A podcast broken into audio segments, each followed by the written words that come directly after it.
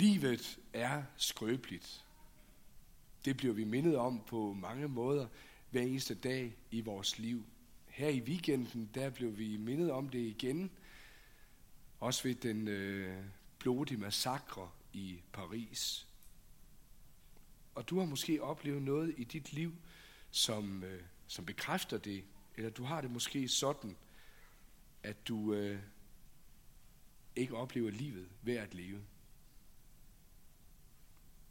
Det er ikke altid en side, som du, der bliver talt så, så meget om, og derfor tror jeg også, at der er mange, der kan gå med de her tanker lidt for sig selv, måske, som du gør det. Fordi det er ikke inde i vores samfund at tale så højt om det, og måske ikke så meget at forholde os til livet efter døden, mere til at forholde os til livet før døden. At tro på et liv før døden. Og vel kan der være noget rigtigt i det. Vi skal glæde os over livet, og der er meget at glæde os over. Og som Guds skabninger, der har vi også et ansvar for at tage vare på livet og for vores medskabninger. Nødhjælp eller klimadebatter eller katastrofearbejde eller meget andet er vigtigt. Men det kan alt sammen være med til at gøre livet før døden til genstand for vores tro. Når vi samtidig mindes om, som jeg synes, man kan opleve det, når man tænder for ting, læser i medierne, at vi skal leve i nuet. Fordi vi har jo kun det her liv. Det her eneste liv, med mindre man begynder at snige reinkarnation ind, er bagdøren. Og i det der kan det meget hurtigt gå hen og blive en, en dyrkelse af livet og af mig selv. For vi skal jo leve, indtil vi dør. Og derfor skal vi have noget ud af livet, så længe vi er her. Det er næsten lige før, man kan tænke det sådan. Bare jeg når alt det, jeg skal, inden jeg lægger til graven. Og så bliver det nærmest sådan et kapløb, et vedløbs, et kapløb på en vedløbsbane. Hvem kommer først og vinder til sidst? Døden eller mig? Ja, gæt selv. Men heldigvis er der et liv efter døden. Ja, han har sagt, ikke kun heldigt, men gudskelov. For mig, der betyder det, at selvom jeg langsomt bliver klædt af her i livet med døden for øje, så sker det ikke tilfældigt. Også i det bærer Gud mig. Han er hos mig midt i min strid med døden. Og når jeg er helt afklædt, død, så bærer han mig i døden som sit kære barn og oprejser mig til liv evigt. I Guds hånd, der er jeg på vandring hjemad mod evigheden. Jeg behøver evigheden for at blive fastholdt her på jorden. Derfor er jeg ikke i ensomhedens hånd, i sygdommens hånd eller i dødens hånd, når det skrøbelige det bryder ind i mit liv, eller jeg synes, at det er hele billedet om mig. Evigheden bærer mit liv i Guds hånd. Og der må jeg blive. Som vi kan synge det i en øh, salme, jeg selv holder meget af. Får vi den første op til Christoffer? Nå, jeg har ikke. Der var den. Min Jesus, lad mit hjerte få en sådan smag på dig, at nat og dag du være må, min sjæl umistelig.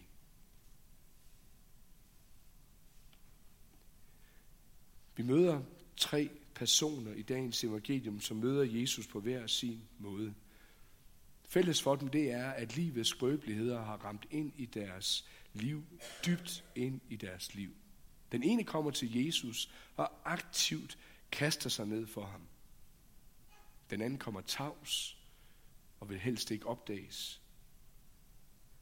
Den tredje er død og reagerer slet ikke. Vi har altså to situationer En med sygdom, og vi har en med død. Lad os se på kvinden først. Svære blødninger. Det har helt sikkert været menstruation, som har været problemet her. Ikke bare den almindelige, men en, hvor det ikke er til at få hold på. Virkelig et personligt problem, som hun sikkert er gået med selv. Ikke kun har hun oplevet sig uren efter Moseloven, når hun har blødninger, men det har også hindret hendes adgang offentlig til Gud, og det har på mange måder også afskåret hende socialt fra andre mennesker. Hun har sikkert været ensom og udstødt, og jeg tænker, at det også er at krybe ind under huden på hende. Måske kender nogen af jer det fra jer selv, at man over tid kan få det syn på sig selv, som man tror, de andre har på en. Ja, faktisk så meget, at det kan komme til at påvirke ens måde at tænke og handle på. Hvor det negative nærmest forstærker sig selv. Hvor omverdens krav og de krav, som man kan stille til sig selv, de kan opleves kvælende og tunge. Og det ender med at gøre os ensomme. Fordi vi måske selv som kvinden her frygter afvisningen. Og derfor kæmper vi selv videre med bøvlet, graver os længere ned i ensomheden. Og derfor vil det også være muligt at være en eller derfor vil det være umuligt også at kunne opleve sig som en del af, af fællesskabet, og ensomheden kommer bare til at opleve sig større. Fordi vi ikke kan få det sagt, fordi vi ikke selv kan bryde ud. Måske ikke fordi vi synes, at det er et svaghedstegn, ikke at kunne leve op til de forventninger og udfordringer, som det moderne liv det giver os. Men måske mere, at det bare ikke lige skal være mig. Det er ikke mig, som skal vise mig svag. Og det gør, at vi ikke kan se det, som vi egentlig er. Bange, usikre mennesker, der har brug for Jesus. Mennesker, som frygter afvisning og derfor helst vil leve lidt i skyggen, og derfor også helst vil møde Jesus bagfra, nærmest bare kun røre ham med det yderste, fordi det kan opleves tryggest. Så har man måske også en forklaring på det, hvis det ikke går alligevel, som det skal. Jeg synes, det er dejligt midt ind i det, at der står, hvad Jesus han gjorde. Jesus han vendte sig om og så kvinden.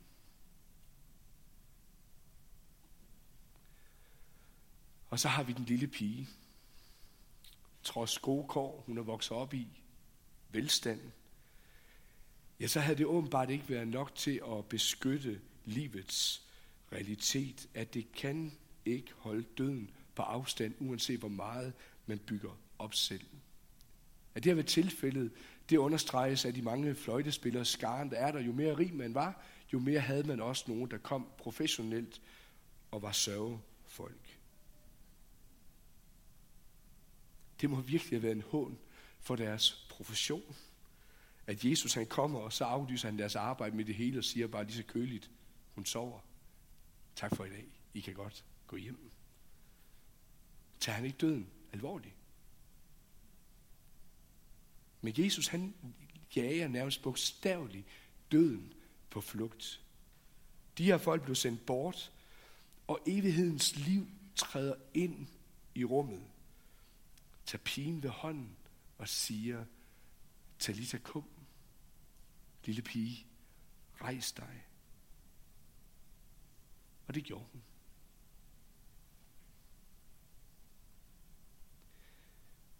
Kvinden, som vi hørte om, hun blev frelst, står der.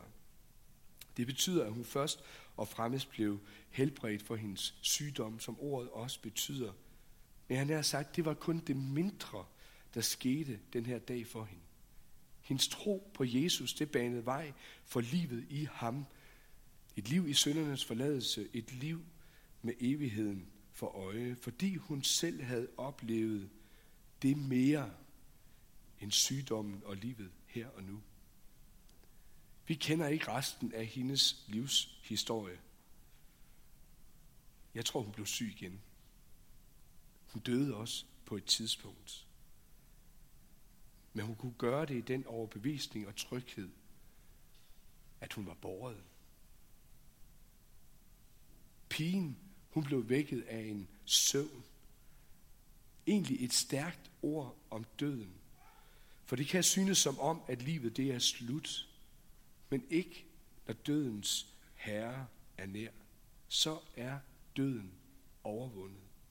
Så er døden kun et blund, som vi fra søvnen kende, som Grundtvig så stærkt har formuleret det.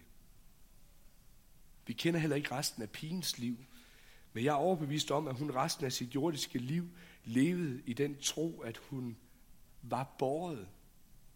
At hun havde fået livet givet og altid skulle leve hos ham, selvom hun skulle dø. Hun har sikkert hørt og troet samme budskab, som vi kan møde ved en anden lejlighed, ved en anden dødeopvækkelse, hvor, hvor Lazarus blev opvagt i de døde, og hvor Jesus han taler med søsteren Martha, hvor Jesus siger det sådan, jeg er opstandelsen og livet, den der tror på mig skal leve, om han end dør, og enhver som lever og tror på mig, skal aldrig i evighed dø. Tror du det? Hun svarede, ja herre. Jeg tror, at du er Kristus, Guds søn, ham, som kommer til verden. En stærk bekendelse. Formålet med helbredelse eller formålet med dødeopvækkelse, det er ikke alene, at det skal udrydde alle livets skrøbeligheder. Så det gælder livet her og nu. Nej, Jesus han tager hånd om vores liv, både det fysiske, det psykiske og det åndelige. Særligt det åndelige. Han vil frelse.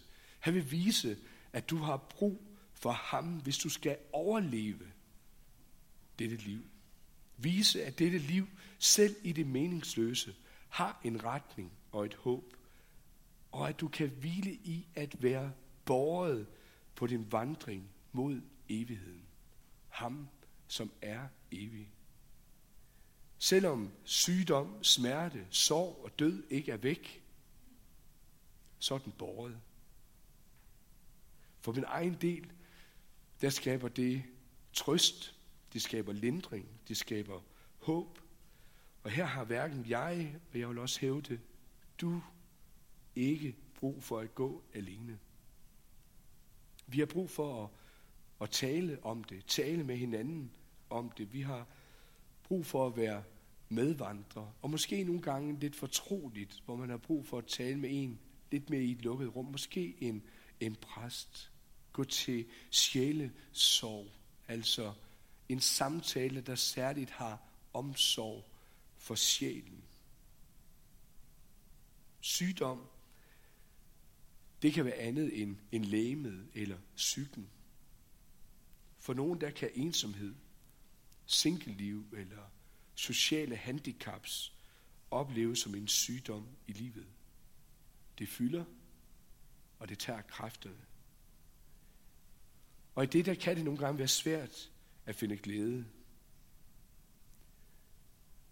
Det må ikke være et tabu for os at tale åbent og ærligt om, at vi kan falde og slå os her i livet. Og her tænker jeg både helt konkret og også i en overført betydning. Hvis ikke det er sket for dig, så kommer det til at ske. Det er et vilkår her i livet. Jesus han mødte sygdom med frelse, altså befrielse. Kvinden blev sat fri af det, der tyngede. Hun fik løftet blikket først mod Jesus og mod livet i ham. Og så mødte hun opmundringen. Vær frimodig. Vær frimodig, datter.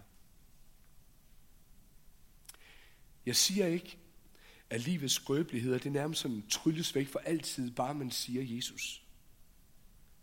Men de står i et andet lys. Jesus han helbredte mange. Ja, men ikke alle og ikke altid.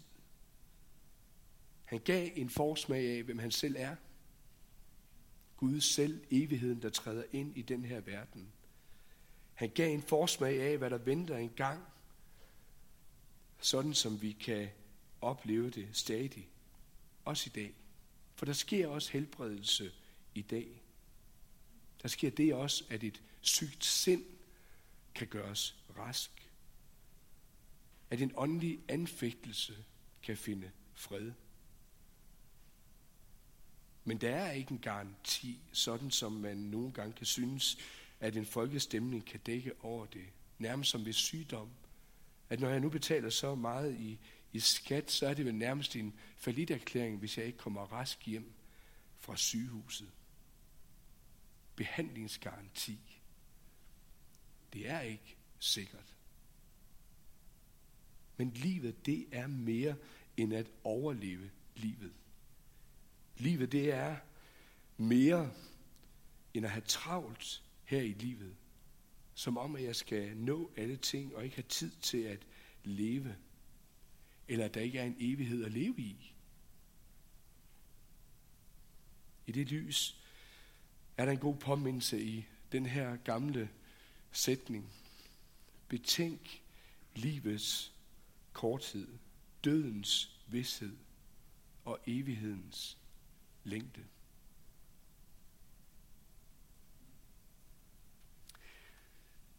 I det her liv, der kommer skoen aldrig til at passe helt. Måske ikke sådan, som vi i hvert fald gerne vil det. Vi lever ikke i en paradisisk tilstand. Jeg tror nogle gange, som kan jeg have det, at det er faktisk med til at skabe udholdenhed. Jeg stræber ikke efter, at det skal blive perfekt, fordi jeg ved, det gør det ikke. Det kan være, mig, være med til at give mig udholdenhed. Det kan være med til at give mig mod. Livsmod. Men endnu mere, så kan vidstheden om allerede nu at høre hjemme i paradis, at være hos Gud og være båret af ham her i livet, trods sygdom, trods smerte, trods sorg, trods død, så er det også noget, der er med til at styrke min tro. Prøv at høre det, vi hørte før. Og det var derfor, jeg lige gerne ville Louise, hun fik det med os. Når Paulus han siger det sådan, tak med glæde, hvor far, som har gjort jer os duelige til at fordele i de helliges arv i lyset. Han friede os ud af mørkets magt og flyttede os over i sin elskede søns rige. I ham har vi forløsning, søndernes forladelse. De ord må vi høre igen om ikke så lang tid i nadveren, også i den nadverbøn, jeg vil bruge i dag, hvor det bliver sagt. Du er frid ud af mørkets magt. Du er sat over i Guds elskede søns rige. Det rige, som vi har hørt om, sunget om, som står til evig tid. Det skal ikke gå til grunde. Han er givet en magt, menneskesøn, som han aldrig skal miste, engang i sin afmagt. Livet i Jesus, det får du derfor forsmag af, og også må lade dig fylde af, når du senere går til nadver og modtager Jesu læme og blod, så kommer evigheden dig i møde og mætter dig. Og du må hvile i, at sådan er det, fordi du er døbt til at tilhøre ham, mærket med hans kors, at det rige hører du til i. Det sker om lidt for Petram. Der er det en særlig dag for dig. Det er en stor dag for os alle, når vi tænker på, at vi blev døbt, og noget, der virkelig fortjener at blive fejret og festet, også som du skal i dag. At du bliver flyttet ud af mørkets magt. Alt det, der er kendetegnet af død og livets skrøbelighed. Og så i det lys flyttet over i Guds elskede søns rige. Og der skal du leve. Derfor er Jesus både for dig, for mig og for os alle herre, både i vores nuværende liv, og han er det i evighedens liv. Jesus han bekymrer sig for os. For vores læme, for vores sjæl, og for vores åndelige liv. Det er noget, som skaber håb, og det er også noget, der giver trøst. Derfor er der også grund til at sige lov og tak og evig ære være dig, hvor Gud, Fader, Søn og Helligånd, du som var, er og bliver en sand i Gud, højlovet fra første begyndelse, nu og i al evighed. Amen.